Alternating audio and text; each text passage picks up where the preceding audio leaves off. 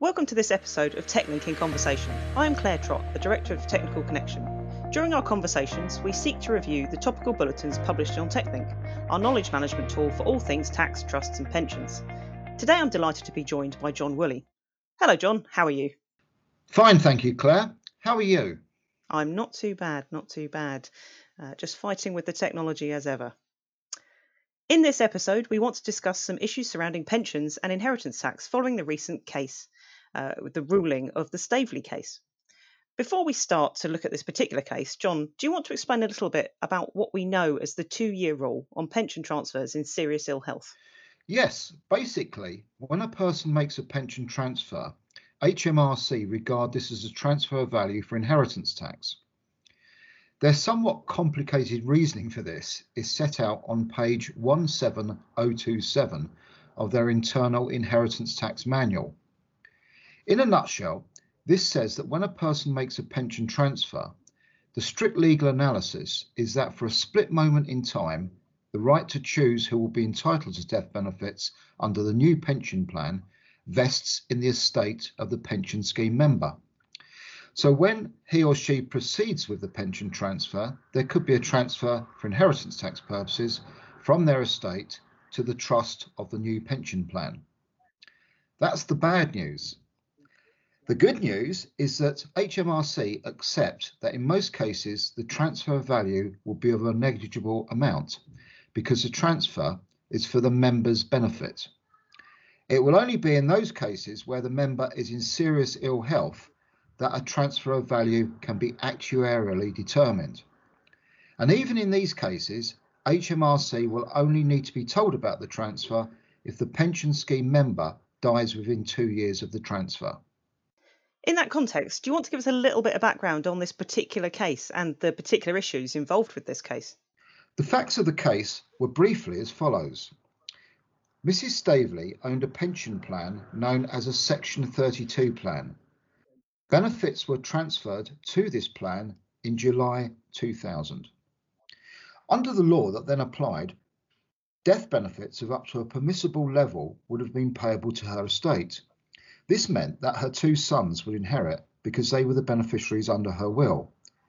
Any surplus death benefits would be paid to the employer company in relation to the plan. She deliberately chose not to draw benefits from her Section 32 plan, preferring instead to build up value that could be paid to her two sons on her death. She had gone through a difficult divorce in 2000 and she didn't want her ex husband to benefit from any of the pension benefits. And he could indirectly have benefited if surplus was paid under the pension plan because he was sole shareholder of the employer company who set up the plan, and it would have been the employer company who received this surplus. In the year 2006, the new pension provisions under A-Day meant a transfer from the Section 32 plan could be made without overfunding issues, thereby preventing Mrs. Staveley's ex husband from receiving any benefit. And in 2006, Mrs. Staveley was wrongly informed by her financial advisor that the transfer of her pension plan would not cause death benefits to be treated differently for inheritance tax. So later that year, that's in 2006, Mrs. Staveley transferred her Section 32 plan to an AXA personal pension plan. But she transferred at a time when she was in very serious ill health. She also at the same time completed an expression of wishes form naming her sons as the intended beneficiaries of death benefits. Unfortunately, she died quite soon afterwards, and the scheme administrator made an appointment of benefits to her sons and paid all of those death benefits to them with no inheritance tax arising. So those are the facts. The, the two particular tax questions that arose in the Supreme Court were firstly, had Mrs. Staveley made a transfer of value for inheritance tax purposes when she made the transfer? And if she had, would the defence in Section 10 offer her any relief? Now, what Section 10 says is that this provides relief when a person makes a disposition such as a pension transfer, Well, in those cases, provided that disposition doesn't confer any gratuitous benefit on anyone, then it won't be a transfer of value. And when you're testing whether there is an intention to confer a gratuitous benefit, you've got to look a little bit beyond the pension transfer and look at any what we call associated operations that may have existed. And we'll come on to that in a second. Um, the second question that the court had to look at was Did Mrs. Staveley make a transfer value when she deliberately decided not to draw any benefits from her pension plan? Because, of course, this had the impact of increasing the value of any death benefits payable, which ultimately went to the sons. If she is treated as making a deliberate omission to exercise a right, that's a technical term for this, then she could be treated as making a, a lifetime chargeable transfer immediately before her death. In other words, at the last time she could exercise that right. And what did they the court decide in the end, John? Well, Mrs. Staveley was clearly in serious ill health when she made the pension transfer. And the Supreme Court broke down the issues of whether the Section 10 defence prevented that transfer of value into two questions. First of all, did Section 10 protect the pension transfer itself? Here, the Supreme Court decided it did because all the evidence showed that Mrs. Staveley only made the pension transfer to prevent her ex husband from benefiting. She hadn't made it for any other reason. The next question they had to look at, though, was Did Section 10 protect the pension transfer in light of any associated operations to the actual pension transfer? In other words, was there a scheme involved with that pension transfer? And in that respect, the question was could Mrs. Staveley's failure to draw benefits from the plan after having made the pension transfer be part of a scheme? In other words, did her failure to draw benefits, which increased the benefits her son would receive, mean that the pension transfer itself was tainted? And if this was the case, then it wouldn't be possible to show that there was no intention to confer a gratuitous benefit. And in those circumstances, the Section 10 defence would not apply. Now, here, the Supreme Court found that the two transactions that's the pension transfer and the omission to exercise the right, the omission to draw pension benefits, could not be regarded as a scheme. So the omission to draw the benefits did not taint the pension transfer, and that meant the Section 10 defence was available.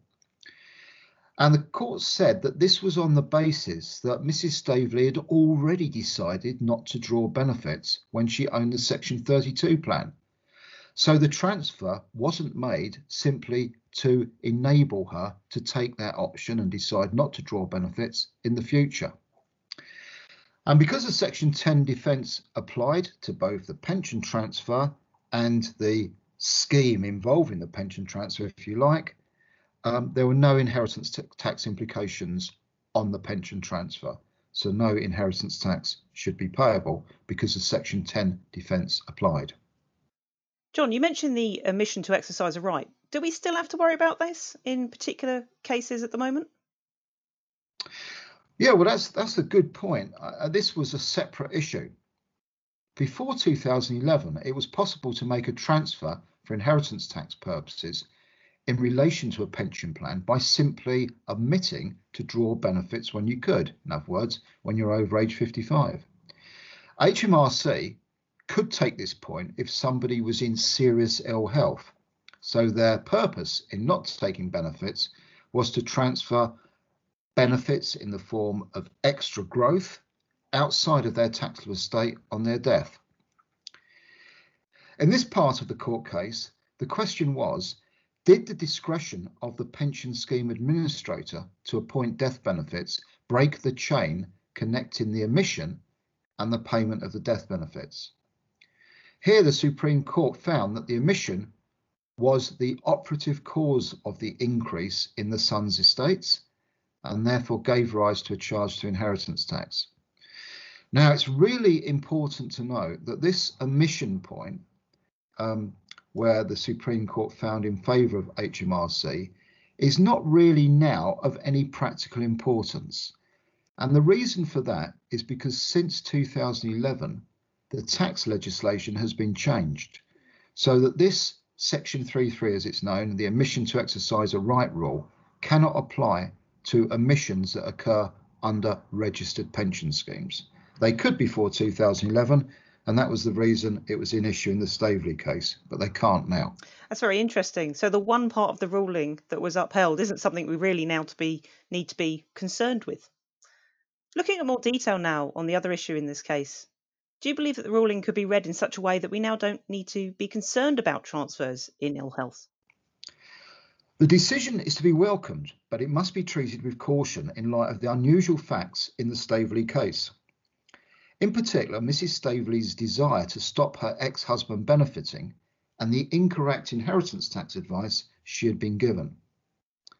It has now been established that it is possible, in the right circumstances, to use the Section 10 defence to prevent a transfer value arising on a pension transfer where the pension scheme member is in serious ill health and so there is a measurable loss to the estate. The key question is how easy is it to show there was no donative intent when the transfer was made? So there was no intention to confer a benefit on somebody else. Clearly, most people who have transferred their pension rights and died within two years will not have had a motive similar to the strong fixed intention that Mrs. Staveley had to avoid her husband benefiting at all costs. So, how do you feel this is going to affect pension transfers generally from DC to DC C schemes specifically? Whenever somebody makes a pension transfer when they're in serious ill health, then in order to avoid the transfer being subject to inheritance tax as a transfer of value, it will be necessary to show that the transfer was made for reasons that did not involve the conferring of a benefit on another person. These days, as death benefits under registered pension plans are generally free of inheritance tax, there is no real additional inheritance tax advantage in transferring between schemes. This must be an argument in favour of there being no intention to confer a gratuitous benefit, as many transfers will be neutral for inheritance tax, as Mrs. Staveley thought was the position with her transfer.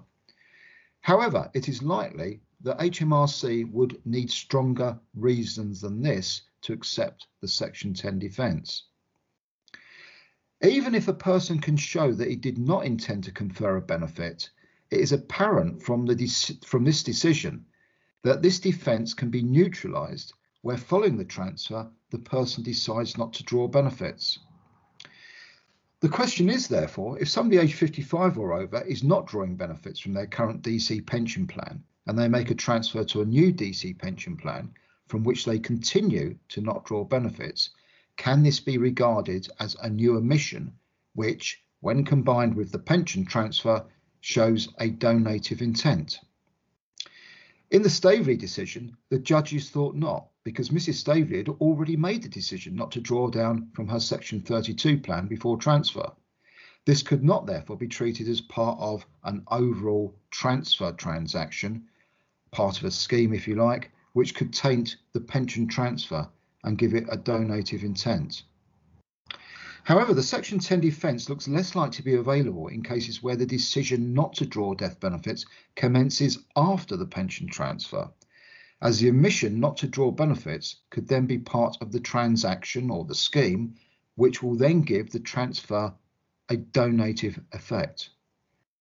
Of course, as I explained earlier, not drawing benefits when you can is no longer in isolation a transfer of value, but it could still have the impact of increasing the death benefits available for somebody else, and so could influence the decision as to the intention of the individual who made the pension transfer. For people who transfer at an age below 55, the omission to draw benefits question will not be relevant at that time. For them, it is about whether the pension transfer was made for reasons other than conferring a benefit on another person. However, if they then get to age 55 and decide not to draw benefits, I suppose the question would be does that omission then influence the um, the reasoning behind the pension transfer? does that later donative intention mean that the original pension transfer had a donative intention? That's going to be an interesting question to address. So, what do you think the impact of this will be on the, the, probably the bigger transfers? So, from DB to DC transfers, does does it follow on that that's the same? It's thought that a transfer from a defined benefit pension scheme with limited death benefits to a DC scheme with bigger death benefits linked to the value of the fund would have a donative intent for somebody in serious ill health. And so, in these sorts of cases, the Section 10 defence will be very, very difficult, I think, to maintain. I have to agree, there's clearly issues here that still need to be considered when we're looking at these transfers. Can you remind me, if the transfer of value, would we just take the whole transfer um, uh, that's made between the two schemes and treat that as a transfer of value? No, the first thing to do is to determine what we call the CETV, the cash equivalent of the transfer value. You then apply an assumed rate of growth this to this figure and reduce it by a figure designed to reflect the discount to an open market purchaser.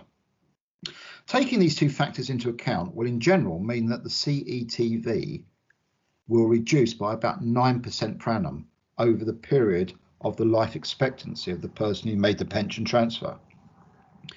Then, if the individual is aged 55 or over, in determining the transfer value, you can deduct any retained benefits, benefits that he or she was entitled to. This will be the tax-free cash, the PCLS of 25% of the fund, and the net value of the rest of the fund after income tax that will be suffered on it if they fully drew it down. Interesting. What if the beneficiary is a spouse? Can we just use the spousal, spousal exemption here? When somebody is treated as making a transfer of value because of a pension transfer, this will be a chargeable lifetime transfer. This is because it is a gift to a discretionary trust, that discretionary trust that underpins the new pension scheme. Therefore, even if the money is eventually paid out to the individual spouse, this will not be covered by the spouse exemption. Now that's a shame. And what about the nil rate band? Can we take that one into account? Where the person is treated as making a chargeable lifetime transfer, and that transfer is less than 325,000, it may well be absorbed by their nil rate band. If that person dies without a spouse or civil partner, this can have the effect of meaning that further inheritance tax is paid on other assets on death.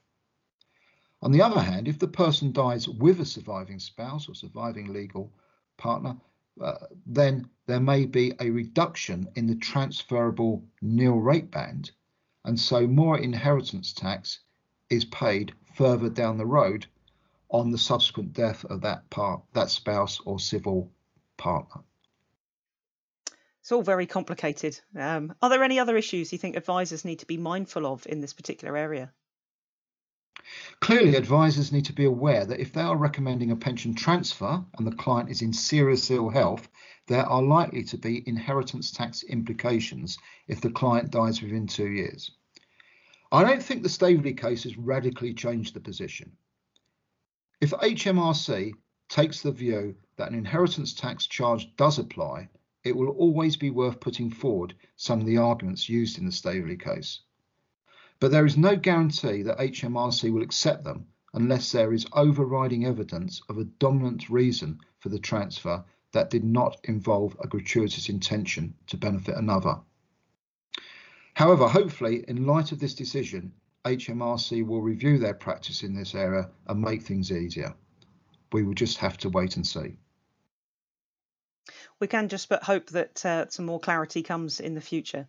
Thanks for your time and sharing your insights today, John. Really appreciate it. It's been great to catch up, as always.